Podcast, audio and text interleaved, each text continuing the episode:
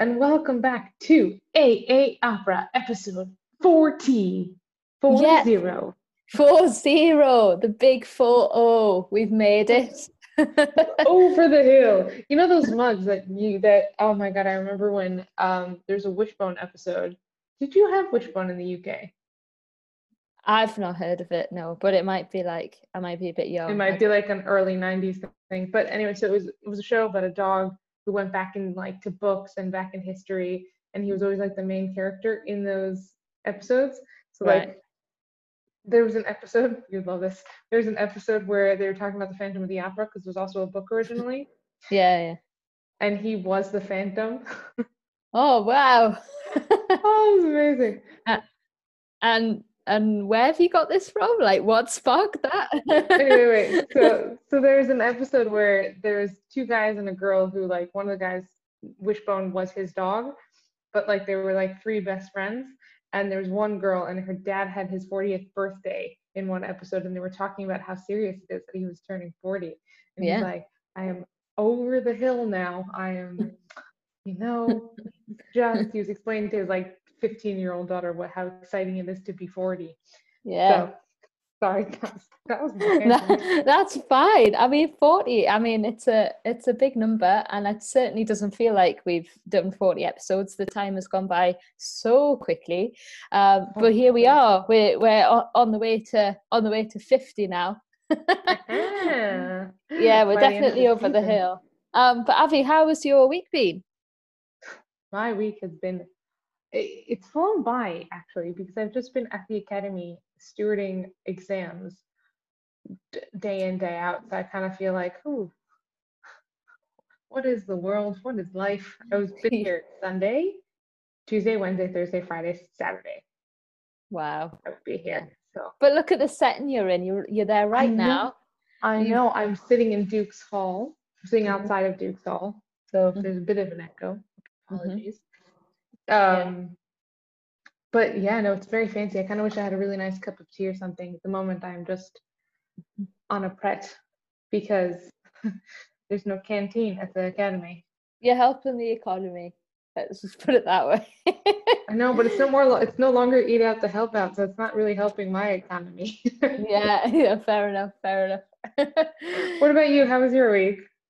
I well, it's been nice to get back to a bit more normality. I've been leaving the flat a lot more um, because some of my teaching has started up again, which has been nice. And I always feel this kind of fresh start in September, even though neither of us are students anymore. Um, it kind of feels like a, a fresh start. We're going into the autumn, and uh, it's uh, I've just been quite productive with bits and pieces. So yeah, it's it's been a good week.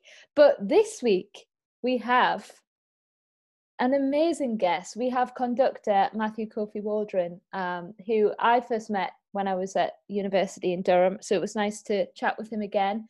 And he's got some great things to share with us about life as a conductor. We had such an amazing time talking to him. It was really incredible, and we hope you enjoy too.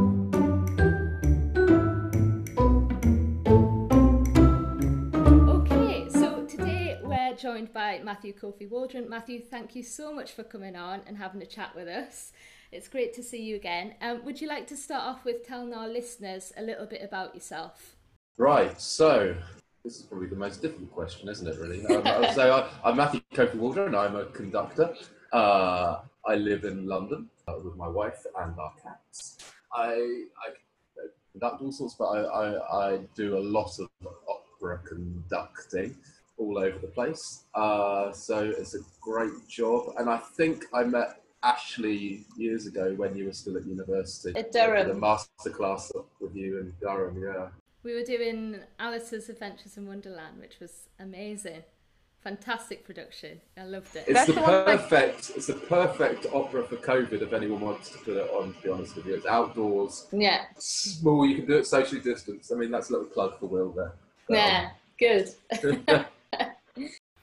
But can you tell us a little bit more about what got you into opera and what was your exact first experience, maybe, with opera? Ooh, okay. I mean, I it was quite a slow burn really. I mean, bef- before I was a conductor, I, I, I was a, I was a singer. So I, I mean, I was a pianist and a flautist as a, as a kid, but also a singer, and that's what I really wanted to do. Opera came along a, a little bit later. I started singing when I was about seven, so I did a lot of chorister work um, uh, in my local church, and then in the Southern Cathedral Singers, and uh, and and then later at, at university in chapel choir um, as a choral scholar. So I started singing at seven. I didn't have singing lessons till I went to junior department music college, and I, I was, but I was always into theatre. I loved plays, but I loved music theatre as well. Um, still do. And so I used to, we used to go a lot. I, I go a lot to see stuff. We had a friend who did a lot of music directing, a guy called Mark Dorrell, who lives in New Zealand now, but he did a lot of the Sondheim shows. And um, so we went to see Into the Woods and things like that when it was first on, and he would get us tickets to other shows. So we went to see Anything Goes Yeah. um, uh, when that was first on the early 90s. So I was very into seeing the music theatre, but then I was working with uh, my senior teacher at the junior department of college. I was 14 years old, and she must have been giving me some Mozart, and uh, we started singing some of that, and we started singing more classical repertoire. And I think it was an important thing was that she was also singing professionally. So I think the first opera I ever saw, because where I lived, there wasn't much opera going on. She was doing Albert Herring at Sadler's Wells with what was then called Opera 80, which then later became ETO. I think that's what happened to Opera 80. It was a sort of amalgamation. So, I mean, I'm quite old. Uh, be so we're going sort of way back.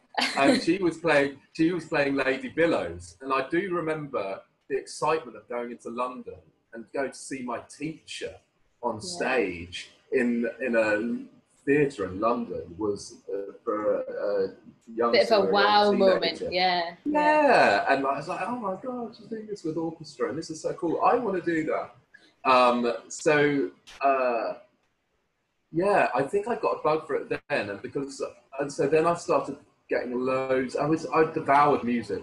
I just devoured music, then. so I had, and then we didn't have a lot of money. So, but there, there were no days there was this. Um, it was a magazine. Uh, I think it was called Classical Composers or something, but it was a magazine which said something about composers, but it had a CD on the front of it with repertoire. So you could basically each month begin to sort of devour repertoire. And then any money that I would have, I'd go to Our Price or wherever it was and buy buy buy CDs. And um, uh, I started buying uh, opera CDs as well. So you know, and I was a weird kid because I'd go home from school and I. I'd listen to the Magic Flute and then to Otello, and uh, and uh, I, I really got into it. And I think because I was able to travel into London for the junior department on weekends, as I sort of turned 15, 16, you know, I could just stop off in town before heading home on the train. And, you know, back in the day, ENO, the balcony tickets on the day, you could get in for like four quid if you were just passing by. And so I did that a lot.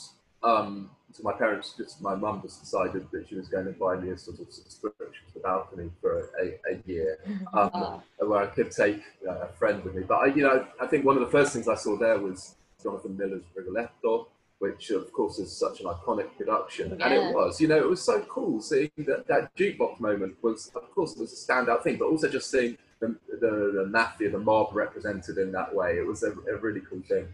But I saw operas that I wouldn't have ordinarily even didn't know what they're about. I mean, like I remember s- s- s- walking past the Coli, must have been 16, and just seeing Rusalka, and I thought, what the hell's that? I had no idea. And then was Dvorak opera, I was like, oh, oh, right.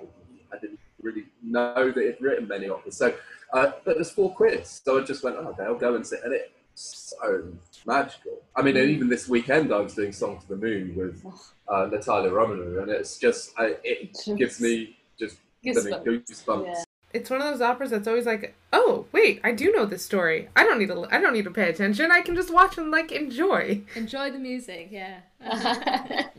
Excellent. But anyway, that's my convoluted way of saying that's how I got into opera. And then, and, and then of course, you know, I carried on when I became a professional singer for a while, and then uh, made those contact, contacts. And then when I became a conductor, it was a very natural thing to uh, do a lot of opera. Amazing. So, could you tell us a little bit more about that transition from a singer to a conductor? What was it that made you want to sort of change path?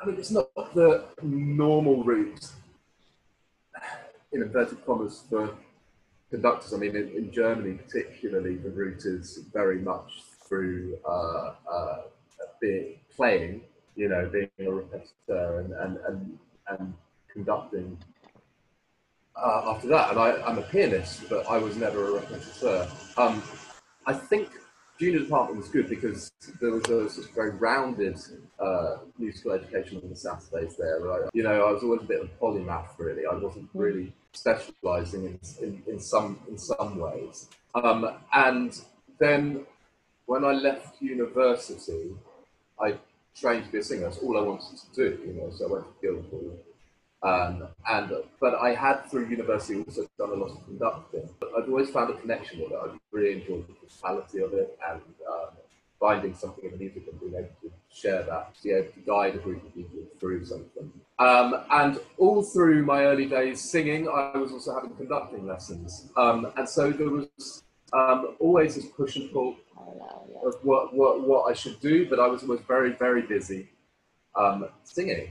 I was lucky, you know, I suppose, but I, I it wasn't fulfilling me, and I, and I, in in all honesty, I wasn't ever going to reach where I where I probably would have wanted to reach as a singer. I maybe didn't have the right attitude for it or the confidence in myself. I, am not saying my voice wasn't good, but I, I, you know, there are there are there are qualities that there's many factors, yeah. Yeah, there's so many qualities, and and I'd been offered various contracts for one year and had said yes, but then I actually, um, before signing, actually contacted and said, yeah, actually, I'm I'm going to stop. So I took some time out, uh, carried on conducting training, but I'd also made a lot of contacts, um, you know, conductors and um, uh, who work in the, in, in the industry.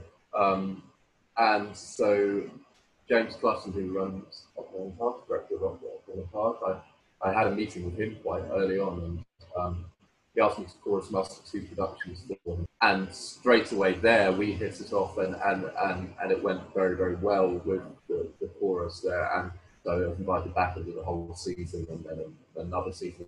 Uh, did some really good things with the chorus during that time. And um, uh, then other conductors became mentors to me. John Owen Edwards uh, was very, very, very good to me in, in the early days, and I learned an awful lot from him.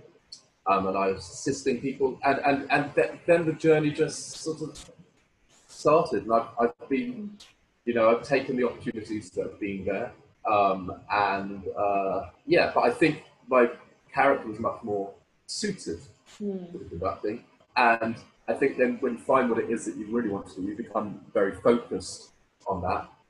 Um, and uh, I suppose in some ways ambitious, but uh, but uh, just taking the opportunities that, that, that, that, arise and, and and really following them following them through. And I love it because what I do is I, am working with a bunch of people and facilitating the best possible music making and storytelling from them um, and guiding people through and and being central to the music, which is something that in some ways I felt I wasn't being as a, as a singer I, mm. I, because I, I, wasn't in the center of the score mm. in that same way. Uh, but it, I, I, felt I had something that I could, something in my personality that I could show something of the music and, and, and show what I wanted to bring out of that piece of music to people.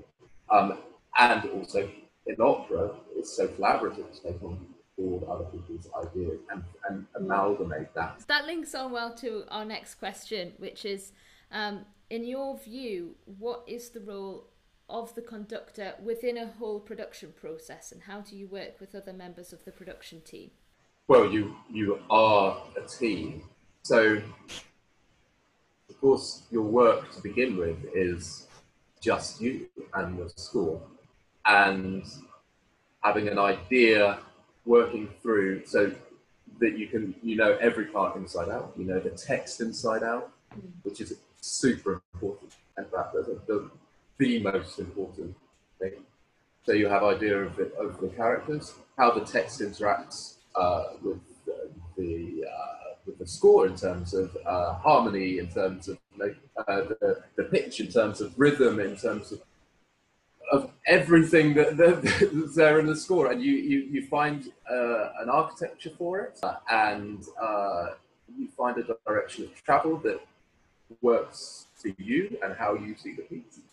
But it's also not being too dogmatic about it because there is, in my opinion, there's very little point in being so dogmatic that when you are with a bunch of people and you can't achieve what it is that you want to achieve, it, it would just be pointless. And, Yeah. and then it's also, it's also not a process. You know, opera is a long process through a rehearsal, and, and your, your job is to, to bring that score to life in that particular production with those particular singers. So you can do as much work as you possibly can on your own, but there comes a point where you need other people. I'd, I'd say, as a side note, that's why conductors have been pretty useless during during lockdown. I was saying, I was, I, I was saying to the players on Saturday, you know, God, conductor, we missed you. I tell you what, like we missed the players because, I mean, we can't do anything without without the musicians. So we've done a lot of talking during um, during this period. Um, uh, but yeah, you, then you get into the, the rehearsal room, and it, it is um, a collaboration.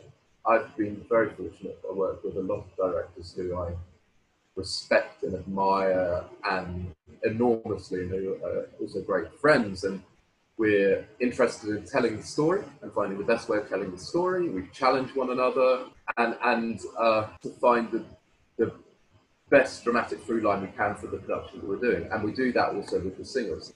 And uh, so uh, my job with the singers is to uh, guide them through musically, to help bring out the text, to help bring out the music that we need to that we, we need to bring out. But we just uh, it's to, to find the arc of their characters as well, to make them feel like they own it, and it's not something that I'm giving them. And it's also true that singers and conductors collaborate and challenge one another, and that's not a bad thing either.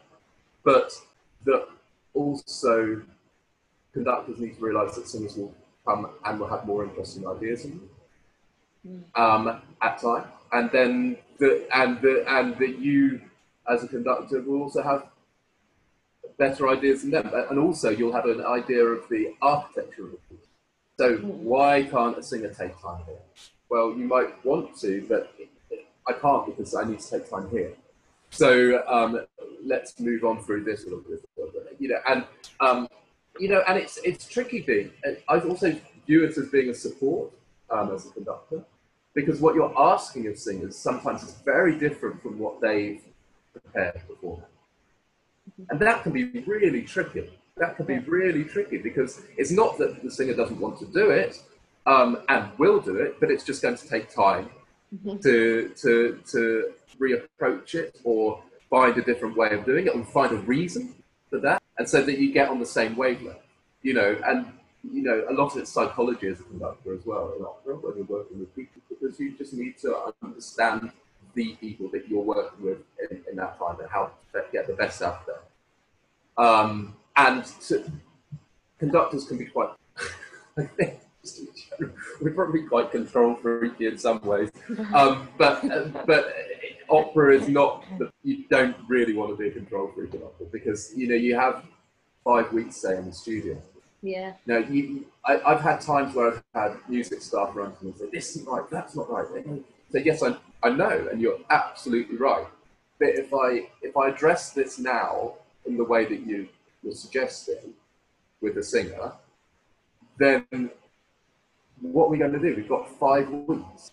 And all the singer will feel like is that something's being imposed upon them, whilst they're also thinking about where should I be? Should I upstage left? What's my intention? What's the director thinking of what asking me to do there? How am I trying to sing that pianissimo at the same time? You know, and and and if if I if I'm badgering a singer to get this one detail right, it's just counterproductive.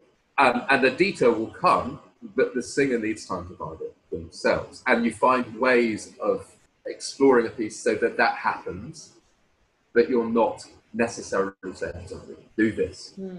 do that now. It's just not. It's just not my style. It's not my style. And I, I, I mean, I, I also have, you know, and there are, I've worked with lots of different conductors over the years as as well, assisting and observing, and everyone has their, their own style. And um, I would say that everybody, in the end, the conductor's there to help.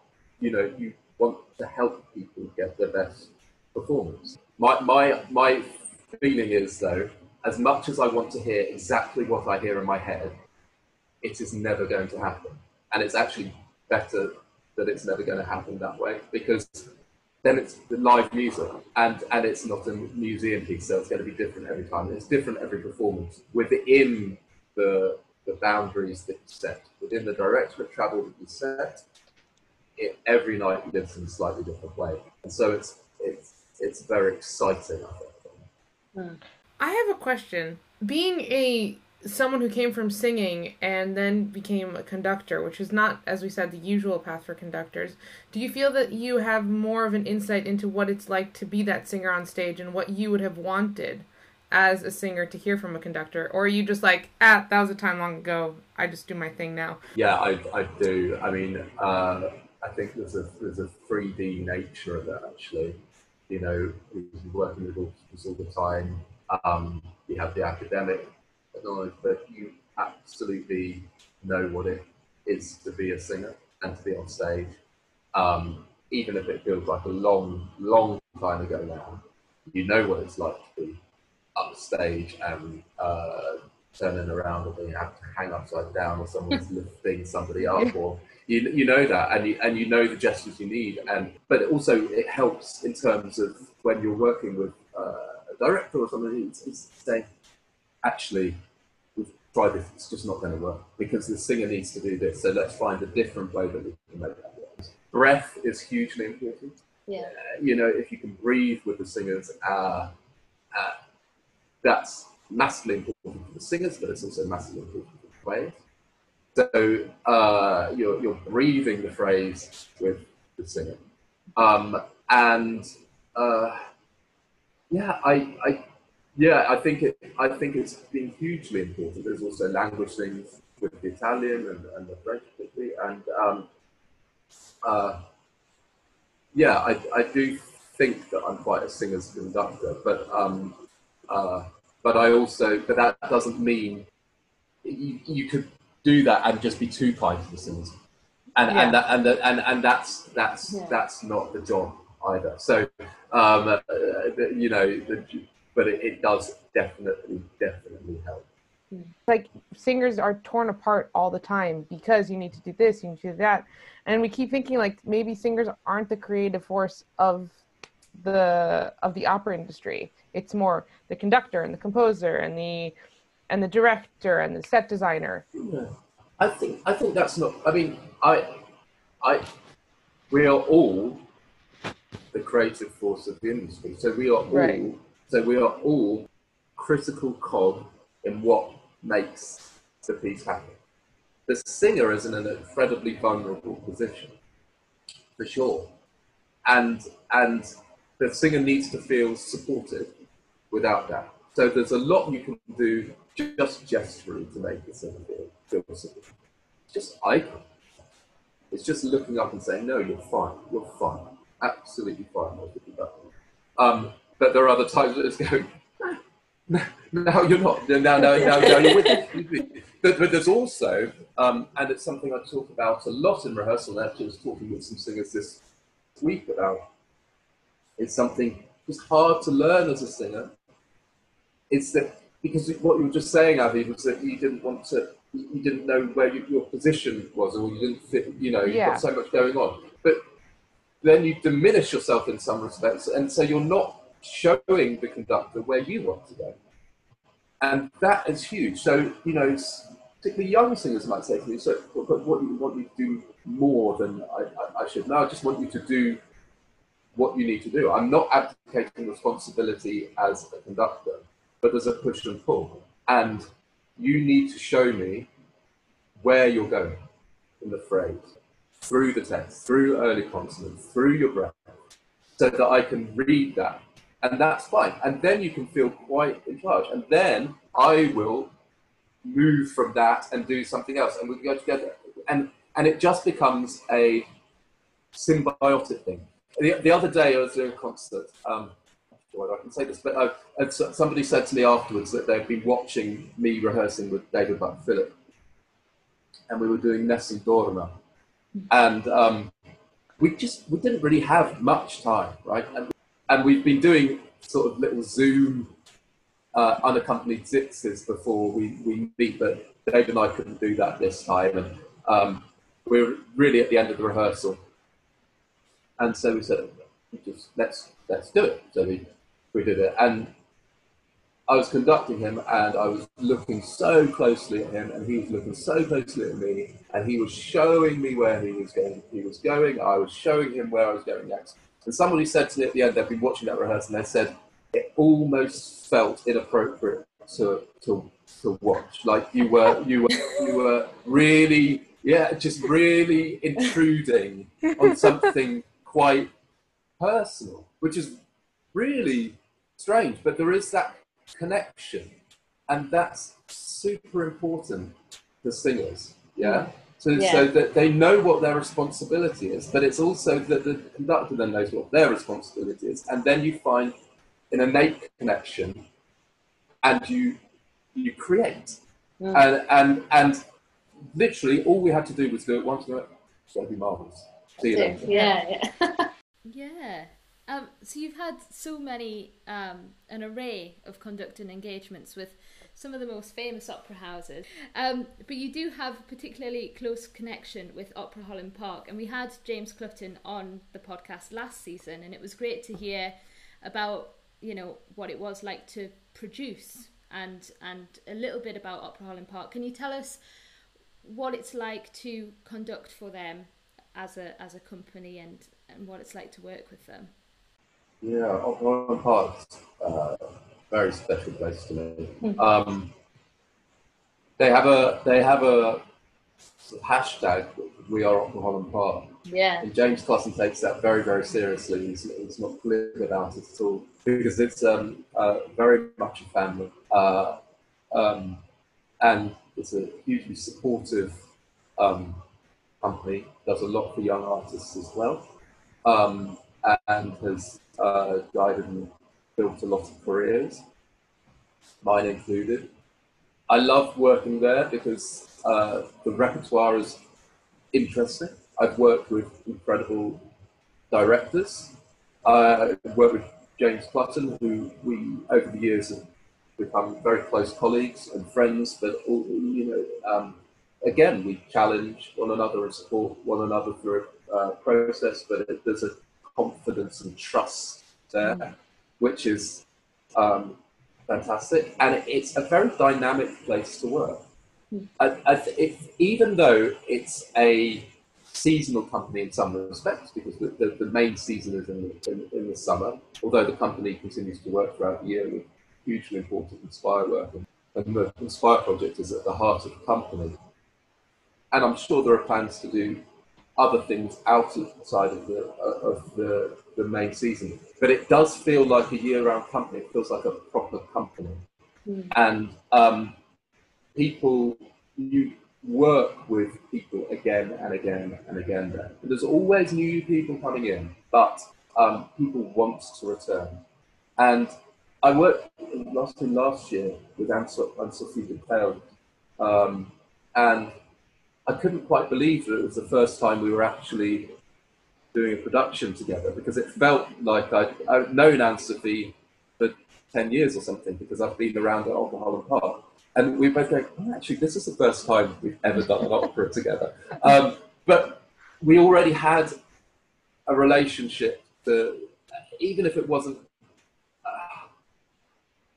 intensely close relationship to begin with. We already knew each other, so the, and we knew that if James had put us together, there's a reason that we put together, and, and so that you just it's it's a it's a great place to work. We can challenge one another more, as you know, and it's it's a fun place to work, but it's only fun when when it's working well. And I, and to see the change in that company and to be a part of that actually yeah. over the years, um, it's it's uh, it's a major company now in, in, in, in the in the UK, um, and it's always trying to lead from the front, and uh, to be a part of that it, it was great. I mean, I, I think I was there.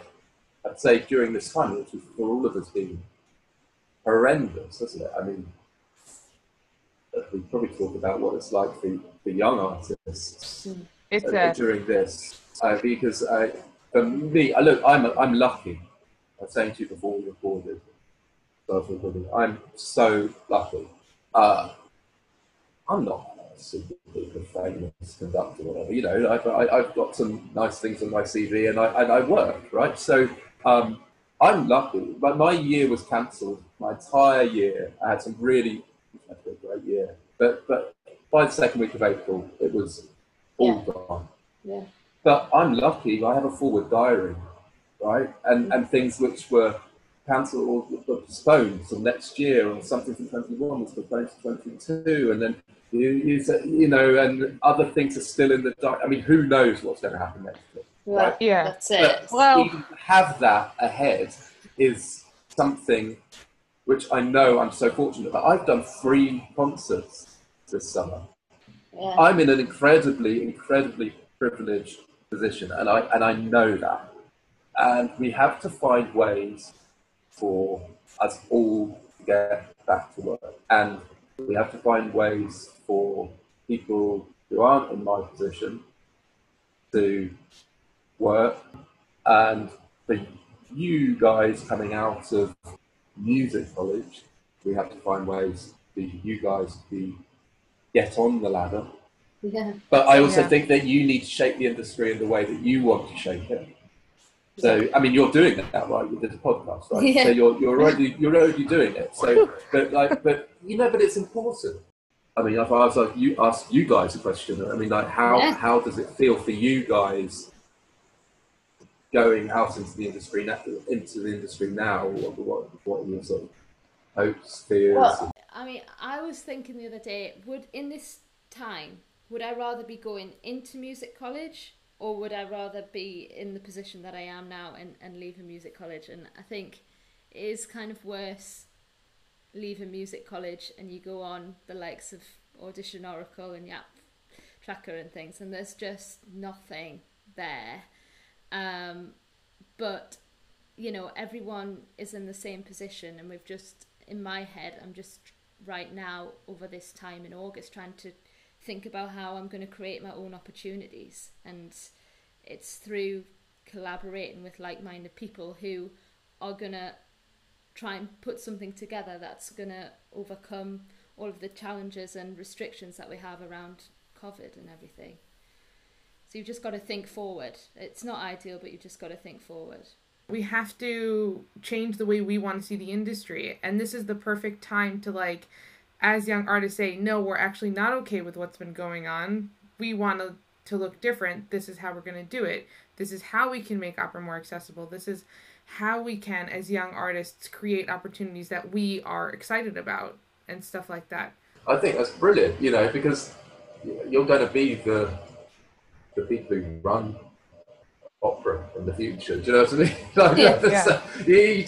you know, and there's so much. I mean, if there's so much change that can potentially happen. It's given us all the time and the space to make those connections with people.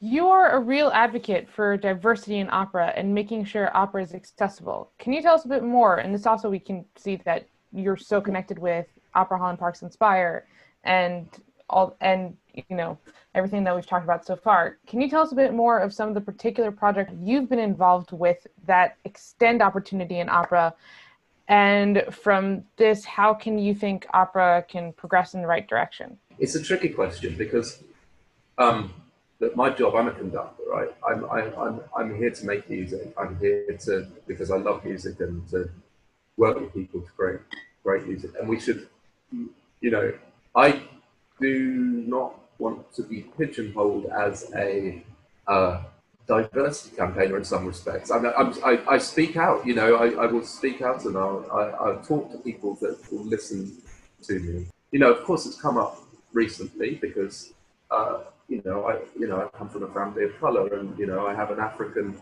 middle name and we've, we've all known what's going on in the news recently. And, and, and we can't pretend that that wasn't hugely traumatic for anyone who's experienced racism, uh, and and it brought it's brought a huge number of things up for a lot of people. I've spoken to a lot of my colleagues, and and we all want to move forward really positively, you know.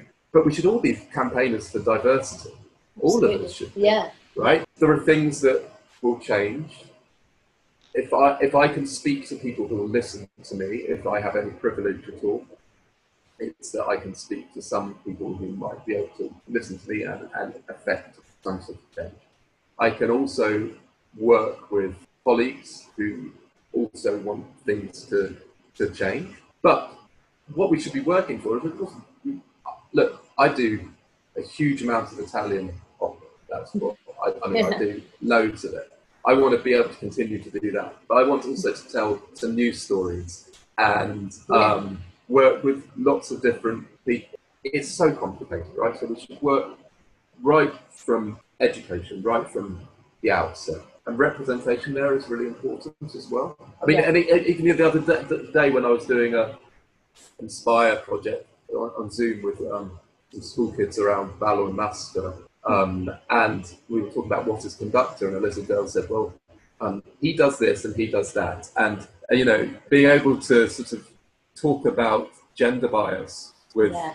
eight-year-olds uh, uh, as regards conducting was mad, you know. But like yeah. this is, but it's really, you know. So you start really young, or I've done uh, with Chineke at Queen Elizabeth Hall passenger concerts where kids can sit, come and sit in the orchestra. And oh, Chineke is so a, a, a, a, black minority ethnic uh, uh, orchestra and the junior orchestra as well. And and uh, and it attracts a different audience as well, um, or, uh, which is fantastic. And to have little kids of colour sitting in front of a double bass gun, you can feel the vibrations through them, and and you ask them, "What's that?" They're like, "It was amazing." Yeah, yeah. So that they think, "Well, I can go off and play the double bass. I can go off and play the cello. I can go and to that." So that's hugely important. There's more work to be done mm. on opening address books wider um, uh, in fixing of players because there are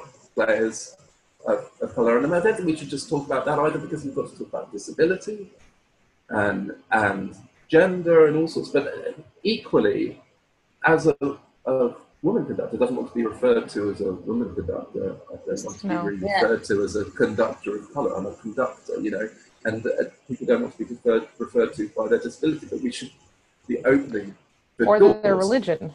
Yeah, yeah, exactly. And but people need to be able to look down into an orchestra pit and see someone that represents them. They need to be able to see people on the stage that represent them. Mm, importantly, the very other end of the scale, which is what I've been talking a lot about, is governance, artistic direction, and management companies as well. Because if you if you change the governance of companies so that they are more diverse, it will trickle down. It will, so you work from you, you have to work from all, all ends, but we also have to be more diverse and maybe in our programming.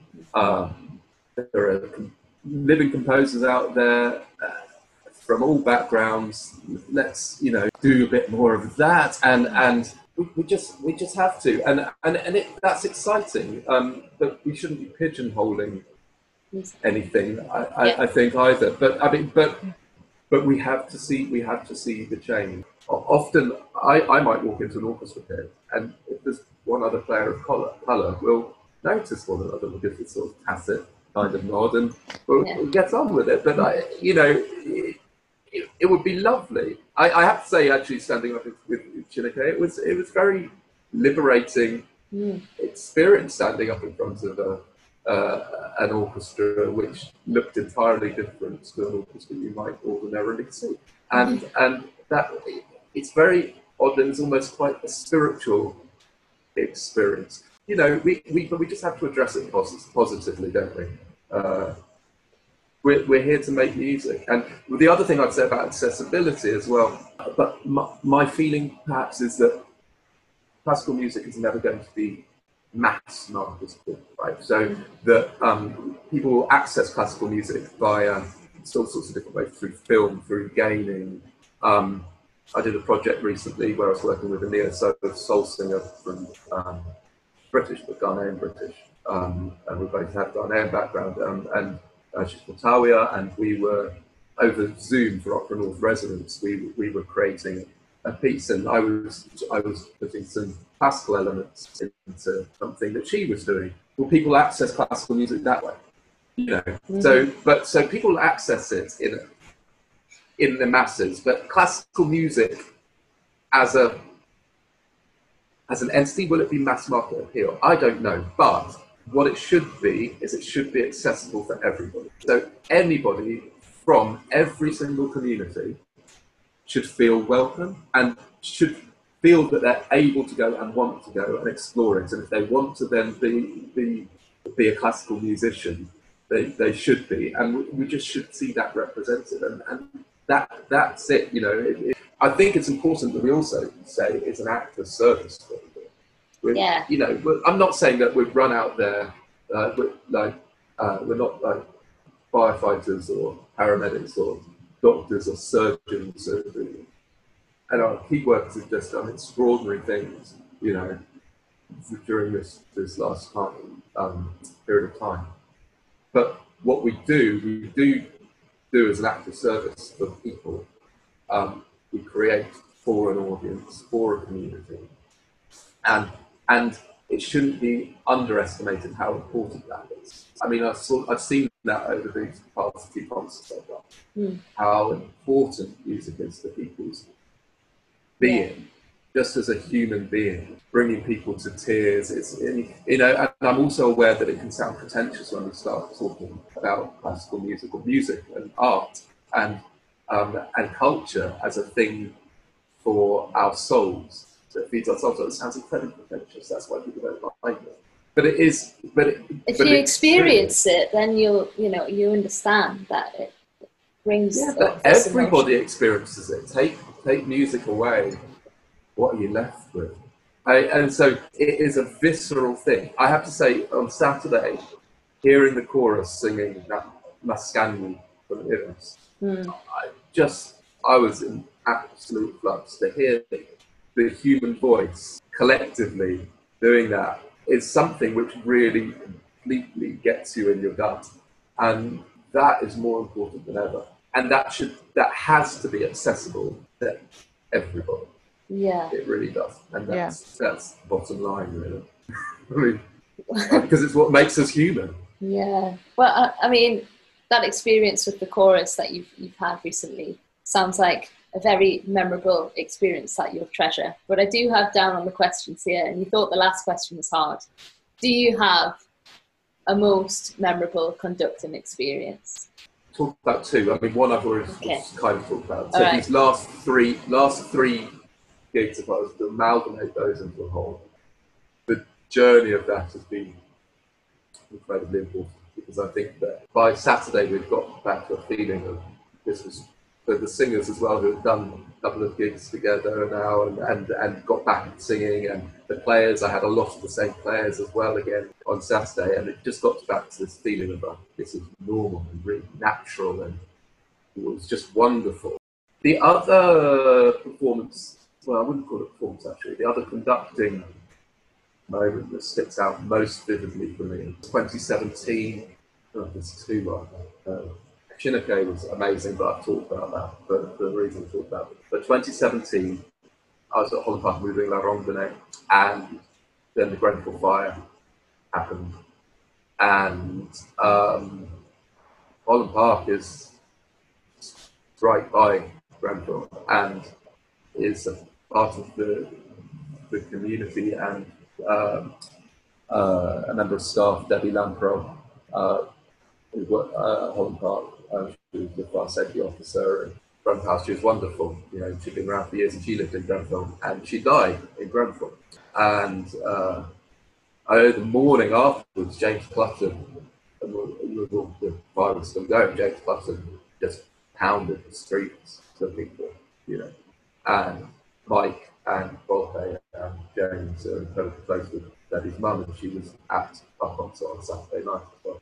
After it was confirmed that she had died, um, one day we had a memorial service for her before the show, and Debbie's mum then came to see La Rondine. It was our last night at La Rondine. I think it was 23rd of June 2017. And uh, at the end, we did. Um, there's a wonderful uh, piece there. Just at the end of Act Two, middle of Act Two. It's just, it's just the most incredible ensemble, and we did it as an we did it as an encore at the end for Debbie and the victims of Grenfell. And I've never known an air charged with so much energy. And I, and I know Liz Llewellyn didn't actually get, basically couldn't sing the very end of it. And uh, I, I can't quite explain how that moment felt to be con- conducting that. And that's what we're talking about the act of service Yeah. and Yeah. the connection between an audience. We weren't an audience at that point. We were just all in a space together, Yeah. communing. And that will forever stick out for me as something incredibly important. It showed the power of music, the power of coming together, Yeah. uh, and that's what it's that's what it's all about. And so that for me, will, I, don't, I can't imagine there being a moment that's going Yeah. to be more memorable for me than that. Thank you so much for sharing that as well. Like, it's- yeah. that really does show also the power of Opera Holland Park as a company that they had that they have that connection with their staff The and community, yeah. And the community that they've it's just that's incredible. Mhm. I don't know how to segue into the next question Yeah. now without like We're, Oh, yeah, we no, no, we'll um, we'll no. Well, uh, I'll ask it anyway, and then um, so yeah. Yeah, break the Um, mood, li- li- lighten up the mood. it's the well, it, it's the last question, and it's always a nice question to to round off with this sort of question. So away you go, Yeah. Abby. Um, you work with a lot of young singers, and through master classes and coachings, what would be your best piece of advice for young singers starting out in the industry, and particular for someone who would like to collaborate more with conductors? Um, well, I mean, we've touched on a lot of that earlier Yeah. as well, uh, Abby, didn't we? So, you know, being incredibly well prepared. Don't think it's all about the voice. the, the, the, your, your voice is your, your vehicle to do stuff with. So, you know, the, the, the intentions that you have with the text, the, the colours that you create. Don't, don't imagine that you have to be a fully formed artist. No one's a fully formed artist we keep we keep learning, and that's the beauty of it. Don't view the conductor as um, someone has to give you everything, and don't view the conductor as somebody who's a little bit of uh, an enemy. There used to be that thing that the conductor was the was uh, and it, it probably was true, but a bit, bit dictatorial. But uh, times have changed, thank goodness, and um, the, the, conductor is there to to collaborate with and to help you. Uh, be a, just be a nice person. Like this is this is like this is it's, it's an underrated bit of advice. The people who work a lot generally the people that people also are talented, who work hard, people like, they're easy to get along with. Uh, you can challenge one another, um, uh, that you can have a laugh. um, and um, that is really important. Um, languages, please, please, please, please. You know, we spend we've got language coaches right and and the conductor there, and and we work. But the Italian what I do a lot of, you know, understand the flow and the direction of the language and how the inflection of language works because that's really important. And if you have time, understanding how the orchestra works and functions for, for you and what the orchestra is saying, and in terms of phrasing, where you can't take time. I mean, we'll do it in rehearsal, but where you can't take time because the orchestras can't adjust, or Yeah. you know, um, and learning how to show direction is massively important. But um, just yeah, takeaway: be, be a good colleague, um, and be a nice, be a nice Yeah. person, and we'll get along all right. that's uh, that's very good advice, Matthew. Thank you. Um, where is it that people can find you online and, and contact you if they feel they? Uh, I'm on Twitter um, at I think it's at Matthew K Waldron. Yeah, my website actually is going to change soon to Matthew K Waldron, but at the moment it's Matthew MatthewWaldron.com. My agent, you can always go find my agent. I mean, um, yeah, that, I mean, uh, you can contact me directly if you want to, or, or via my agent, or via Twitter. I'm so old. No, no, that's that's fine. Just Letter. Send me a letter. pen pal. Telegram. yeah, yeah, postcard. I received a postcard this week. It was very exciting. It is very exciting when you receive one. I received one a couple weeks ago, and I was just like, "Whew!" That's great. Thank you so much for coming on and talking to us. This has been incredible. Um, um, pleasure to be here. Thanks for asking me, and uh, yeah, uh, good luck to you guys with everything that comes up for you as well. I hope it Thank all you. works out brilliantly. Thanks, Thank you.